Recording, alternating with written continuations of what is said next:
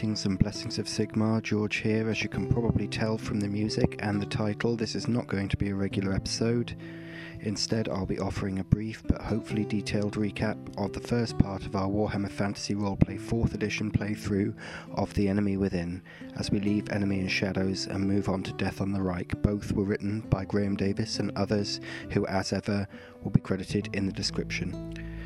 We began our journey on a rainy Jahrdrung day as four bedraggled travellers trudged down the Middenheim Road towards Altdorf. First among them was Callum's character Ebenezer Gütte, a petty swindler raised on the mean streets of Altdorf and returning there to pay a debt to his crime boss. Secondly was Sez's character, Seraphina Esmerelda Honeycakes, a young halfling who had learnt herbalism from her uncle Theophilus, who had studied apothecary at the University of Middenheim and was heading to Altdorf to collect a guild license. Thirdly, Steve's character Nornghal Varrskrati, a dwarf, a carpenter by trade, disowned by his family for falling in with a crew of river pirates, and on his way to Altdorf in search of opportunity. And last among their number, Tish's character, Stör Sumpfläufer, a young leech gatherer who had been plying their trade on the River Reik, living with the extended family of aunts, uncles, and cousins who had raised them, and now on the way to Altdorf, looking for their own work. For as the proverb goes, the streets of Altdorf are paved with gold. Vaguely recognizing each other through the sheeting rain, the four decided to travel together for mutual protection and convened at the coaching inn at the sign of the coach and horses. There they made the acquaintance of Bretonnian gambler Philippe Descartes, minor noble Isolde von Strudeldorf and her retinue, a bookish young man named Ernst, who seemed disinclined towards conversation, and a pair of alcoholic coachmen named Gunnar and Holtz. After losing several card games to Philippe, they turned in and the following day, having got passage with Gunnar and Holtz, and along with the rest of this band, they continued along the route. Around midday, they came across a grisly sight an overturned coach, its occupants slaughtered. The worst of it was the mutant that was eating a human hand. There were a band of other mutants which the party quickly killed or drove off. As they cleared the road, they came across an individual who looked almost exactly identical to Ebenezer. This man was carrying an affidavit of his identity as Castor Lieberung, as well as a letter purporting to be from a Bögenhafen law firm, informing the said Herr Lieberung that if he was to head to their office, he would become the beneficiary of a noble estate and a sizable inheritance not one to let such an opportunity go to waste, Ebenezer quickly decided to impersonate Herr Lieber. After avoiding trouble with a passing road warden patrol, they continued along their way to the next coaching inn, the Seven Spokes. After Philippe was accused of cheating in a card game, he fired off a pistol and a brawl ensued. During the confusion, he escaped out of a window and disappeared. The rest of the night passed uneventfully, as did the following day, as the party finally approached the Jewel of the Empire, Altdorf. Those who hadn't been there before were stunned by the scale and the constant change in the place.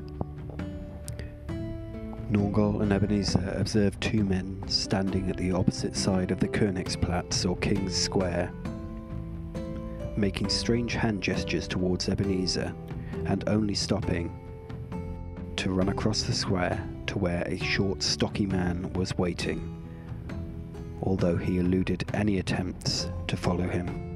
A fanfare of trumpets erupted as the Emperor himself, Karl Franz I, rode with the Imperial Guard across the Königsplatz. Ebenezer was tracked down by his crime boss, and after being menaced by an insane street soldier, Fat Gunter, and the boss's ogre bodyguard, Dogbog, was forced to hand over what little money and valuables he possessed.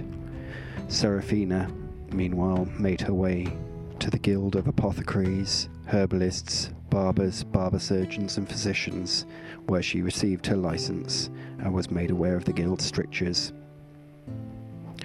the party met Stör's uncle, Josef, a bargeman and wine merchant, who took them to a nearby tavern, the Boatman, to outline a job. He was taking a cargo of wine to the Schaffenfest, a three day sheep and livestock market and accompanying festival in the nearby town of Bögenhafen.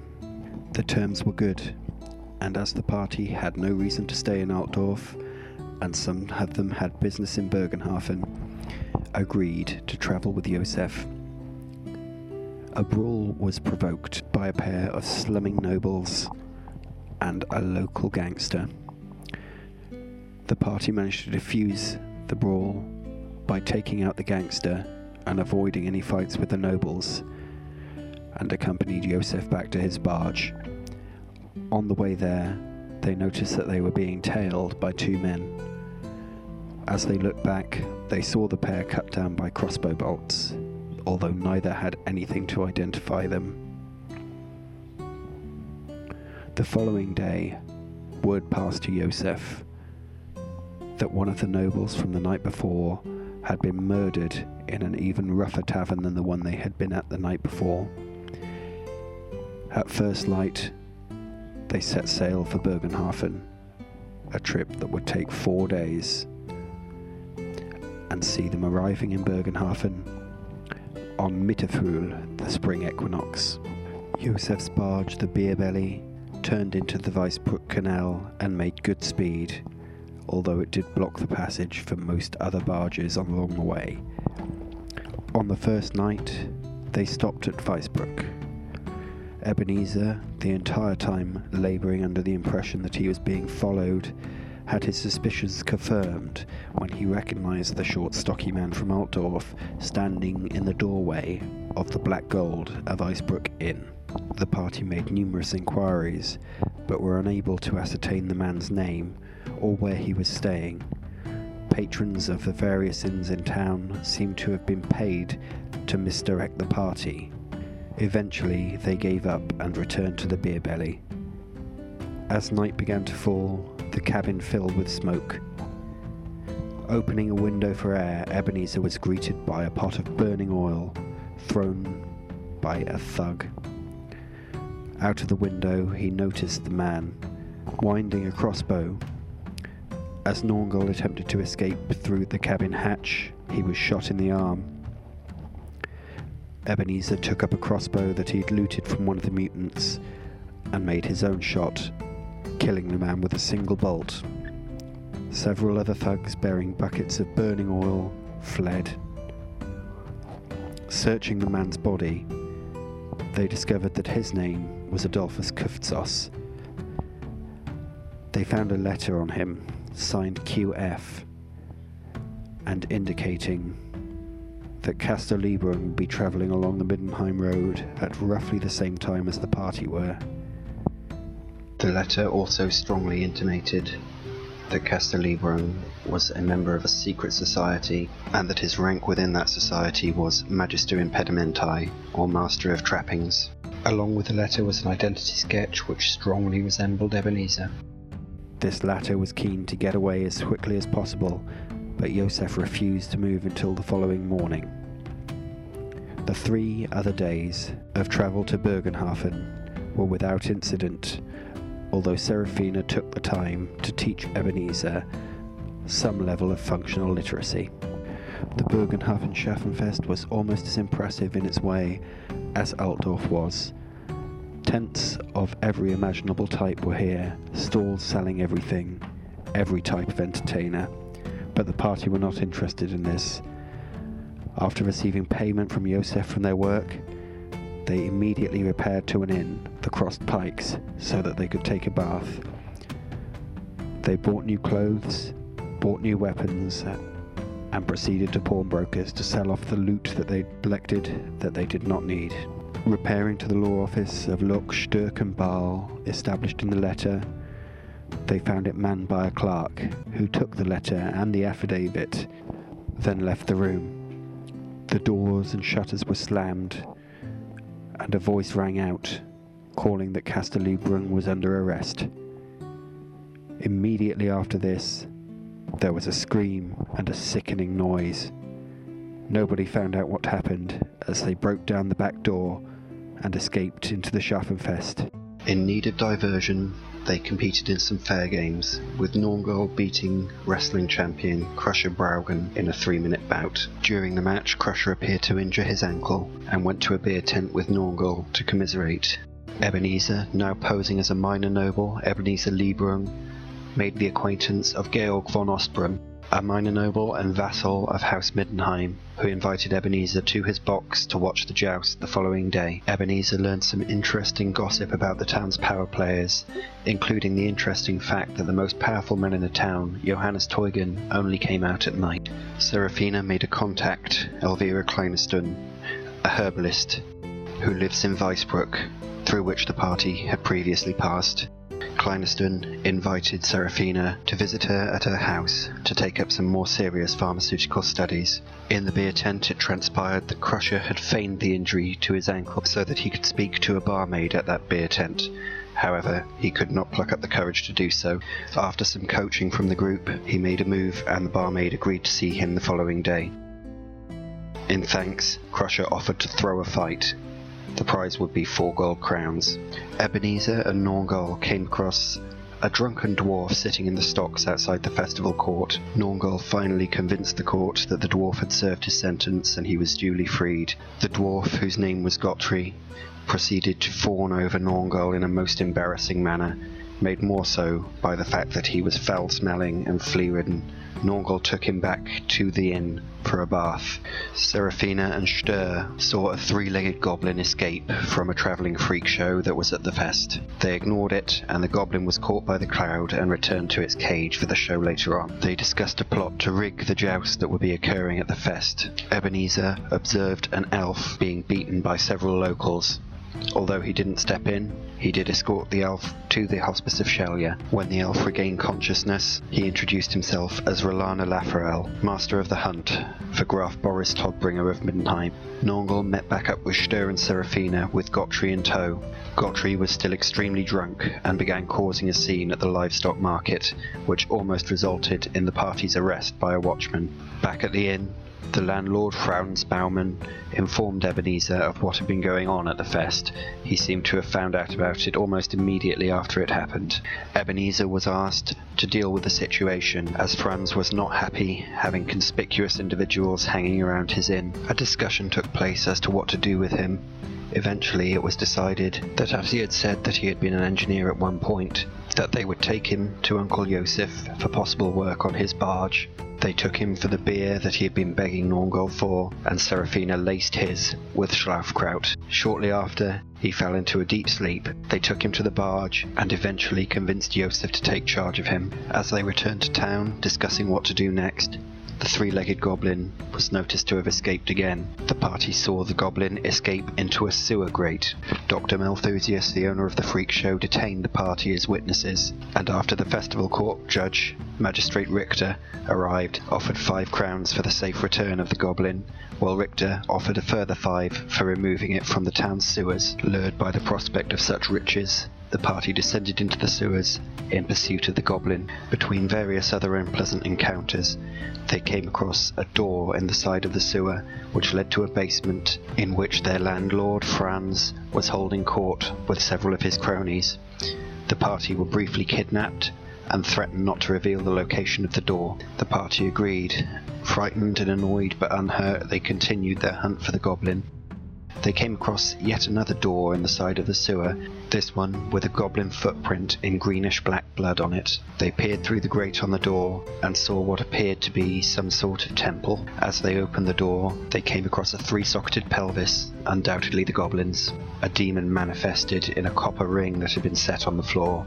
The demon made no offensive moves but demanded the party leave which they were happy to do. As they fled through the sewers, Ebenezer became concerned that they would receive the blame for the summoning of the demon, and as the party argued, they were attacked by a giant amoeba.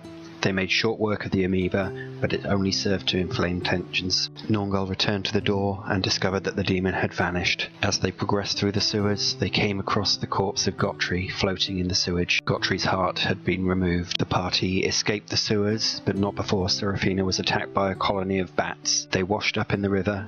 Nornghal and Stör confronted Josef about what had happened to Gottri while Ebenezer and Seraphina returned to the inn. Josef had thrown Gottri off his barge for attempting to drink his stock of wine, had last seen him falling asleep in a warehouse doorway. Stör and Nornghal went to the warehouse and found nothing of interest. The watchman had seen Gottri as he entered for his shift, but had paid him no mind as it was common to see beggars sleeping there. There was a brief scuffle as Stör and Nornghal demanded more information, but ultimately they left empty handed. At the inn, Ebenezer briefed Seraphina on the news that he'd heard. Seraphina put two and two together, remembering the corpse without a heart and the bats, and became convinced that Johannes Teugen, the man running the town behind the scenes, was secretly a vampire. During the night, Nornghal's stomach began to disagree with a pie that he'd eaten earlier.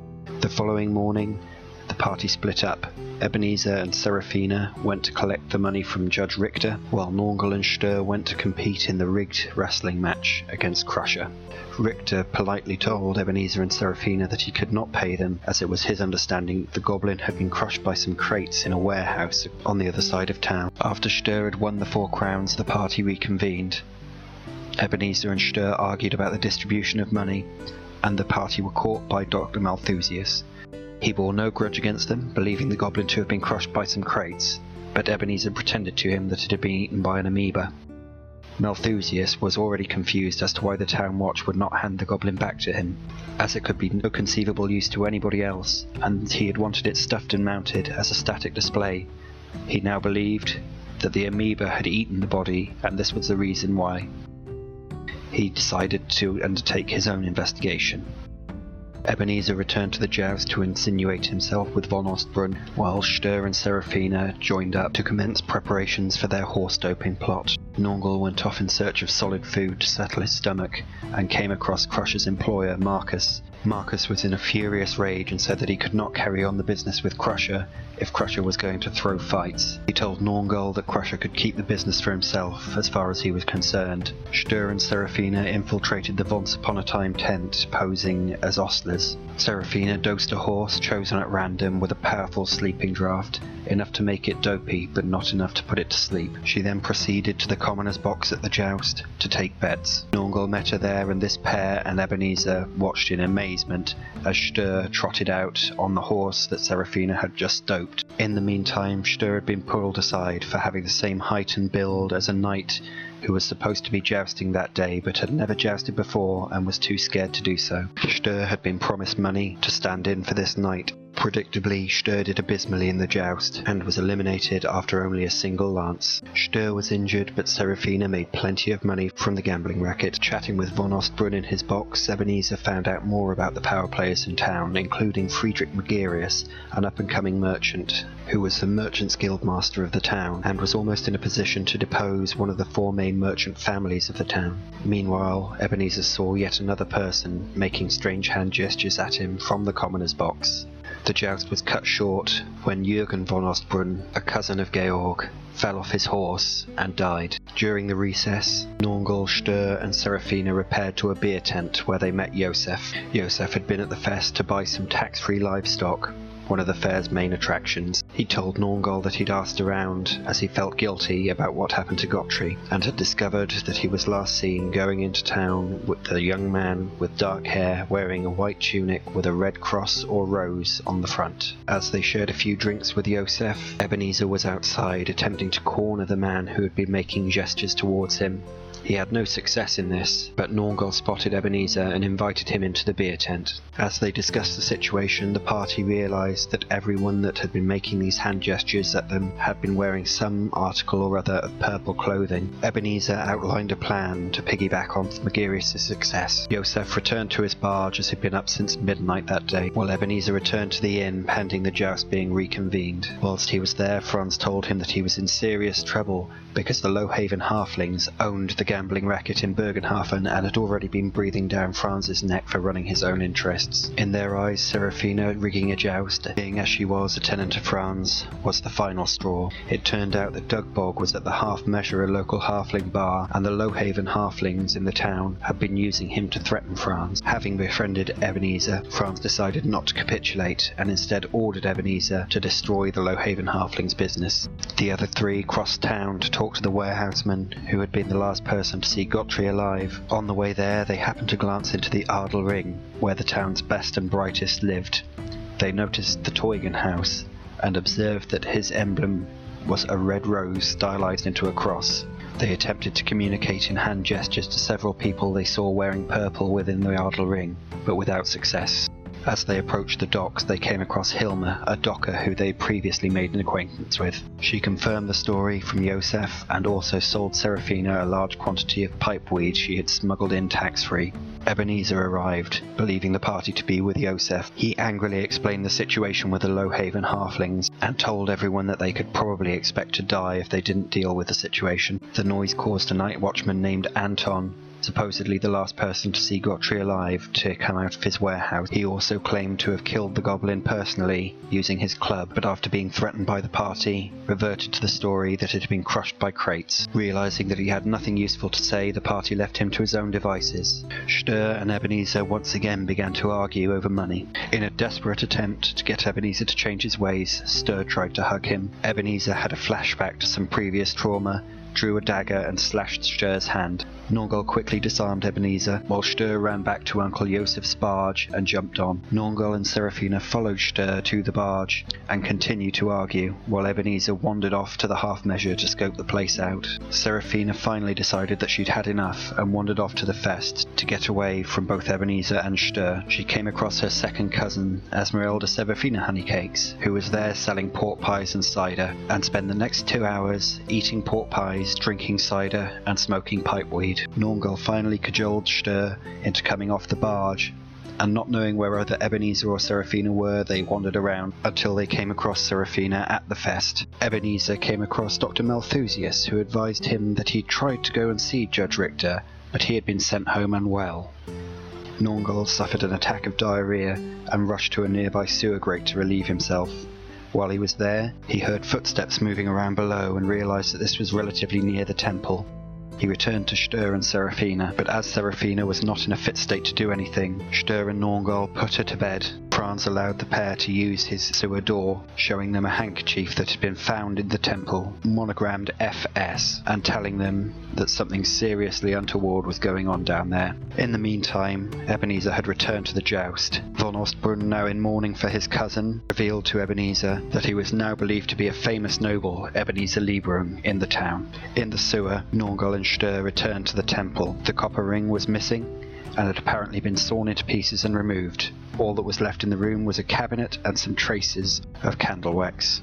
Nornghal forced open the cabinet and found eight silver candlesticks, a blood-stained silver knife, and a scroll in an unusual script. They weren't able to work out where they were in the town exactly, but believed themselves to be under the Adel Ring, and heard an obese, deep-voiced man walking around upstairs as they listened at the trapdoor. Hoping not to get in trouble, they left. They came across a patch of yellow mold in the sewer, which released spores that blinded the pair of them, and they both fell into the sewer. Meanwhile, Seraphina had woken up. Very hungover, she went to the bar for a hair of the dog, and in the barroom was Philippe Descartes, the Bretonnian gambler from earlier. Seraphina came up with a plan whereby she would put up money for Descartes to gamble with the Lowhaven halflings and run them out of business until eventually they were so destitute that they would have to put up their bar as a stake. Descartes accepted this in return for an 80% share of the proceeds. He did not want the bar, but he would take most of the money returning only what Seraphina had given him. Serafina agreed and handed over her money, and Descartes decamped for the half measure.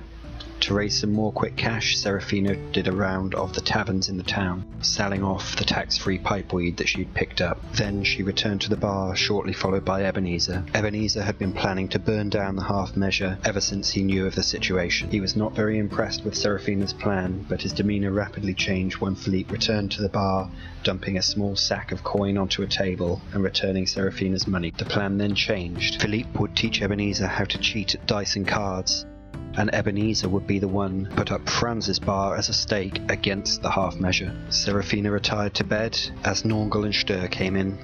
They showed her the scroll, and Seraphina could not read it. She looked at the copper shavings from the sawn up ring and realized that they were absolutely pure, and also explained the properties of the yellow mold that the pair had found in the sewers. Examining the handkerchief, they surmised that the S may stand for Steinhager. That night, Morrslieb was full and seemed bigger and lower in the sky than ever. The following morning, Stör woke up early and went for a walk around the Schaffenfest. Crusher had thrown Marcus out of his caravan, taking him completely at his word. Although Crusher was now happy, hoping to tour the Reikland with a woman he hoped to make his wife, Marcus was now homeless and had no job. Stör brokered a meeting between Crusher and Marcus at the Journey's End Tavern, then went back to Franz's Inn in time for breakfast. Ebenezer and Philippe discussed the plan. Ebenezer would go in, lay, as it were, his cards on the table, saying that Franz wished to bet bar for bar in a best of three card game, while Philippe kept watch from a house across the street with his pistol at the ready. When Stör entered, Ebenezer immediately went after Stör about his money. The argument escalated until Stör threw the money Ebenezer was owed onto the ground. Ebenezer spat in Stör's face and went to walk out, before Stör shoved Ebenezer from behind knocking him over onto a bench and cracking several of his ribs. Stör immediately regretted this as Ebenezer stormed out with Seraphina in tow looking to patch up the broken ribs. These two then proceed to get into an argument, Ebenezer consumed by self pity, and Seraphina finally snapping at him for his immaturity. She set the ribs, making Ebenezer a little more fighting fit, though he declined any kind of pain-killing medication, wanting to keep his wits about him for the card game that was upcoming. Seraphina went to the Merchants Guild to exchange the large amount of change and small coinage that she got for her tobacco for larger denominations as she was carrying around literally hundreds of coins.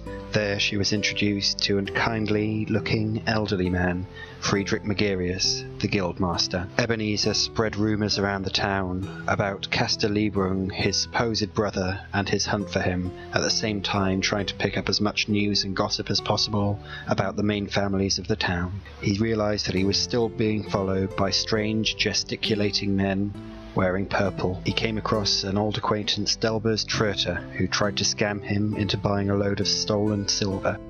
Ebenezer tried to scam him in turn, and Delbers suggested they run a con together. Realizing that Delbers' understanding of his own con was going to make it not work out, Ebenezer simply led him along. It had not escaped Delbers' attention that Ebenezer was being followed by the purple dressed men. Ebenezer engaged Delbers' help as a lookout and possibly to try and catch hold of one of the people that is following him around. Nornghal consoled Stör, and they decided after some time to scope out the half measure. They went there for breakfast. Security was lax and everyone was in a terrible mood. It very shortly transpired that without any money they were having trouble feeding Dugbog, and the expenses were becoming unbearable. Ebenezer went to the office of Judge Richter to see what had happened to him. His housekeeper Gertie let Ebenezer in, but the magistrate was upstairs, unwell and being attended to by a Dr. Heitdorn. The physician left, advising Gertie to keep Richter warm, and Ebenezer went upstairs. Richter was in a terrible state. His eyes were bright yellow and the size of eggs protruding from his face, which had turned bright red. His tongue was also swollen and sticking out of his mouth, and that had turned purple. He was delirious and could not communicate with Ebenezer. Meanwhile, at the Merchants Guild, Seraphina had got chatting to Guildmaster Magirius, who invited her and any business associates you may have to a meeting that night at 10 bells at his club, the Golden Trout, to discuss the possibility of setting up a guild of physicians, apothecaries, herbalists, barbers, and barber surgeons in Bögenhafen. As he left, a letter fell out of his pocket, indicating that the inner council would attend a meeting at Johannes Teugen's house at midnight. Ebenezer and Seraphina met. They discussed Magirius, and Ebenezer described Richter's complaints to Seraphina, who immediately recognized the symptoms as those of purple brain fever a rare and almost invariably fatal disease. Back at the half measure, Stör and Nornghal had a pleasant conversation with Dugbog, although he didn't have much interesting to say. Eventually, the halfling landlord threw them both out, obviously having hit the end of his tether. Ebenezer took Seraphina back to see Richter, and under her care he already improved slightly. She gave detailed instructions to Gertie as to how to manage his condition. Stör and Nornghal enlisted Crusher's help to win a tug of war competition. The four met once again. Stör and Nornghal apparently intended to recruit Dugbog. Ebenezer was not happy with this idea. There was no time to discuss it now, as it was time to go to the half measure to make the bar for bar bet. Ebenezer entered the bar with the other three on guard or lookout duty. He goaded the halflings into putting up their bar against Franz's and was offered a match against their champion, a tall, handsome Bretonnian named Philippe Descartes. Ebenezer eventually won the match, but when he returned to Franz's inn to give him the news, Franz was less than impressed. Philippe had already gone to Franz, claiming to have done the job himself, and then sold Franz's stake. By the time Franz figured it out, Philippe was long gone, and Franz was drowning his sorrows in schnapps. Ebenezer sent him to bed, intending for him to join in on the business dinner with Magirius later on that day. Nornghal and Stör went to the meeting of Crusher and Marcus and were able to negotiate a settlement whereby Marcus would be able to take the profits that he'd made, but Crusher could keep the business.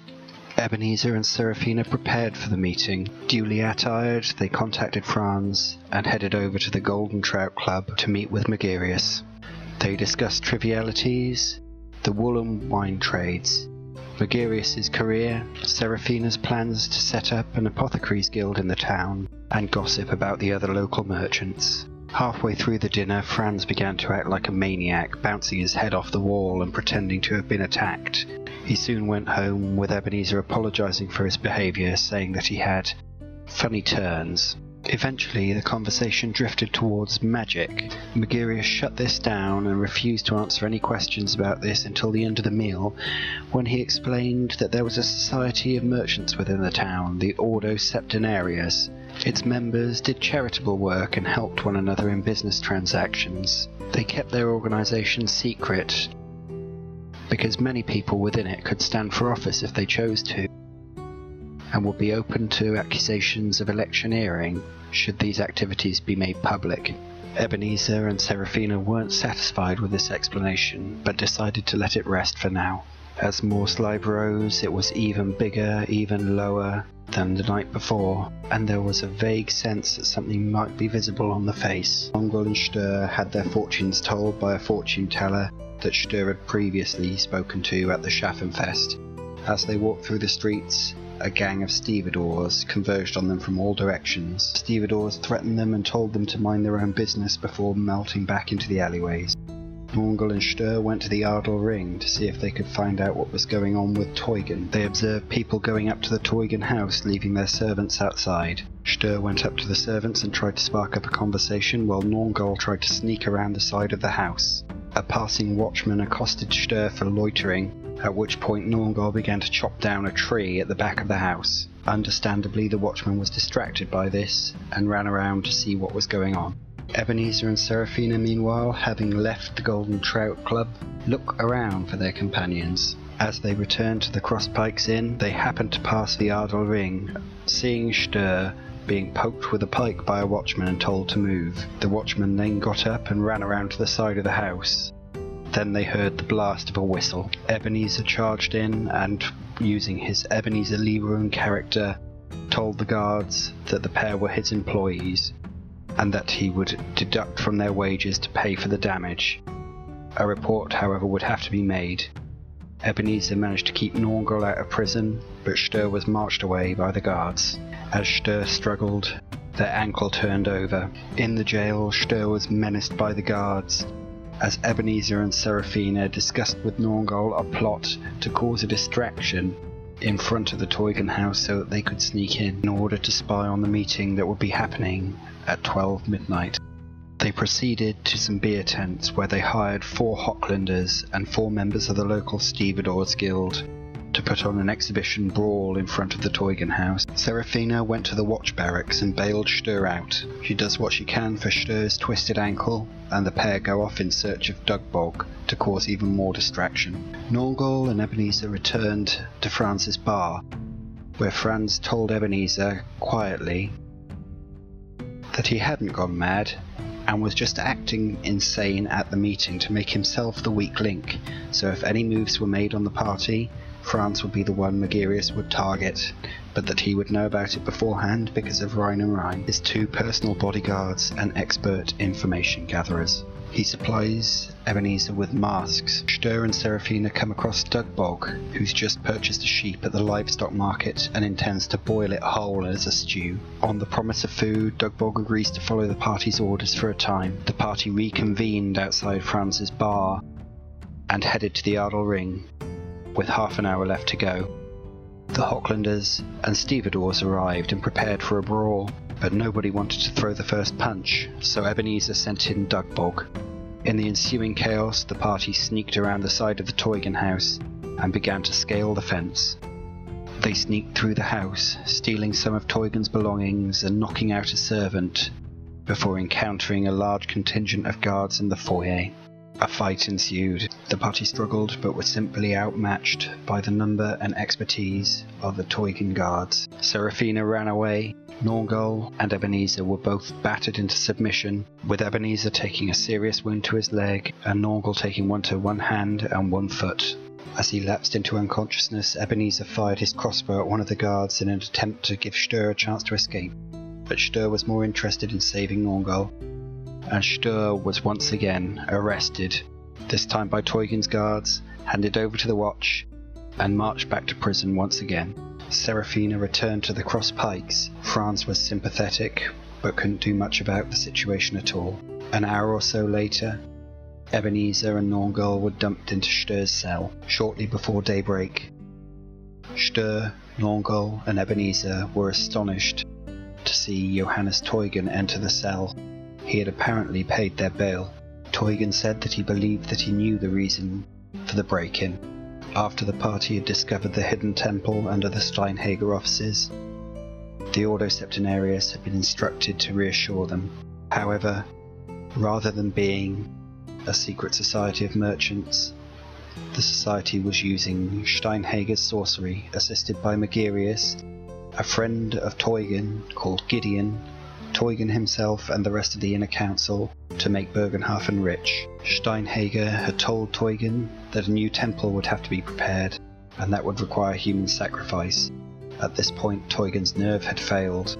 He implored the party to stop the ritual that was about to commence. He did not know when or where it would happen, but would send word, and offered 100 crowns per person in payment for disrupting it. Stör, Nornghal, and Ebenezer returned to the Crossed Pikes Inn, where Seraphina had been up all night awaiting their return.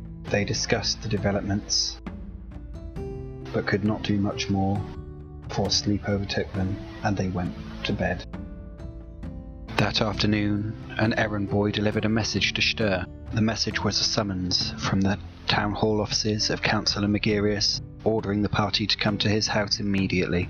Ebenezer saw this as an opportunity to play Teugen and Magirius against each other. After outfitting himself between Franz's resources and Seraphina's stash of coin, they headed over to the Magirius house where the same servant boy opened the door. In Magirius's office, Johannes Teugen lay dead on the carpet, a widening pool of blood spreading. In his own blood he had scrawled a message on the side of the desk.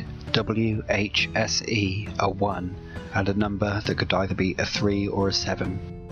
As they pondered this, the servant boy screamed for the watch, then appeared in the room and told them they should have minded their own business.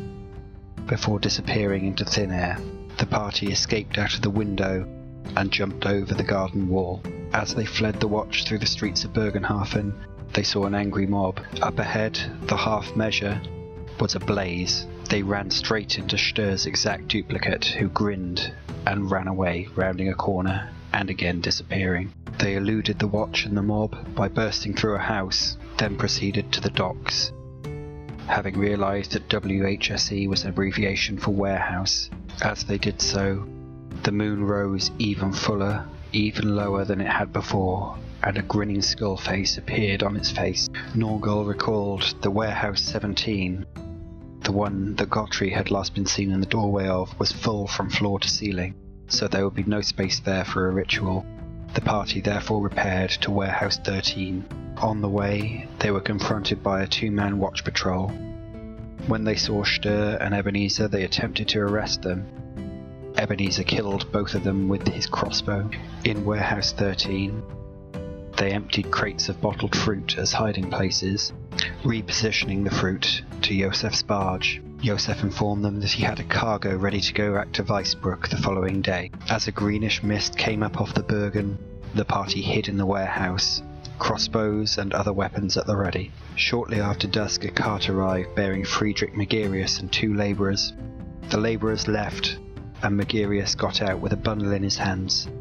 The party immediately attacked, shooting Magirius twice, then stuffing his unconscious body into another empty crate. They waited for further developments.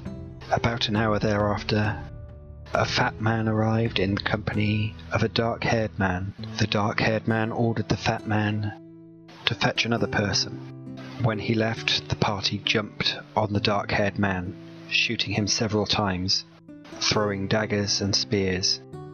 A battle commenced as the man tore free of his fleshy disguise, revealing a demon of Tzeentch underneath. The demon cast a spell that flayed half the skin from Ebenezer's scalp. Eventually, they managed to banish this demon from the material realm. It burst into multicolored fire and disappeared. When the fat man returned, Franz Steinhager, for of course it was he, ran screaming and raving into the night. The party continued to wait in the warehouse, but nothing else seemed to happen. Shortly before midnight, Steinhager returned, dropped to his knees, and began begging, I promised you. The wall tore itself open, and a huge, unholy eye said with a scintillating voice that Steinhager's soul was its, and always had been, but he was more useful when he believed he could save it, and that now he was required for other matters. Steinhager burst into fire, and the party fled back to the Berebeli. Breaking the habit of a lifetime, Josef set sail in the middle of the night, which brings us to the end of the recap of the first part of our Warhammer Fantasy Roleplay 4th Edition playthrough. This has been Enemy in Shadows, written by Graeme Davis and several other people who will be credited in the description as they always have been. My name's George, I've been doing the narration for this and was also GMing the first part of the campaign. Our players were Steve as Nornghal Varrskrati, Sez as Seraphina Esmerelda Honeycakes, Tish as Stör Sumpfläufer, and Callum as Ebenezer Gütte. Our intro music was War and Peace, provided by FreeStockMusic.com, and full credit for that will always be in the description, as usual. The background music for this episode has been Alexander Nakarada's Fantasy Motion Loop, which was also provided by FreeStockMusic.com. Finally, the outro music is Black Sails by Arthur Vyncke again through Free Stock Music, with full credit in the description below. See you in part 2 and fear not the Doomsayers.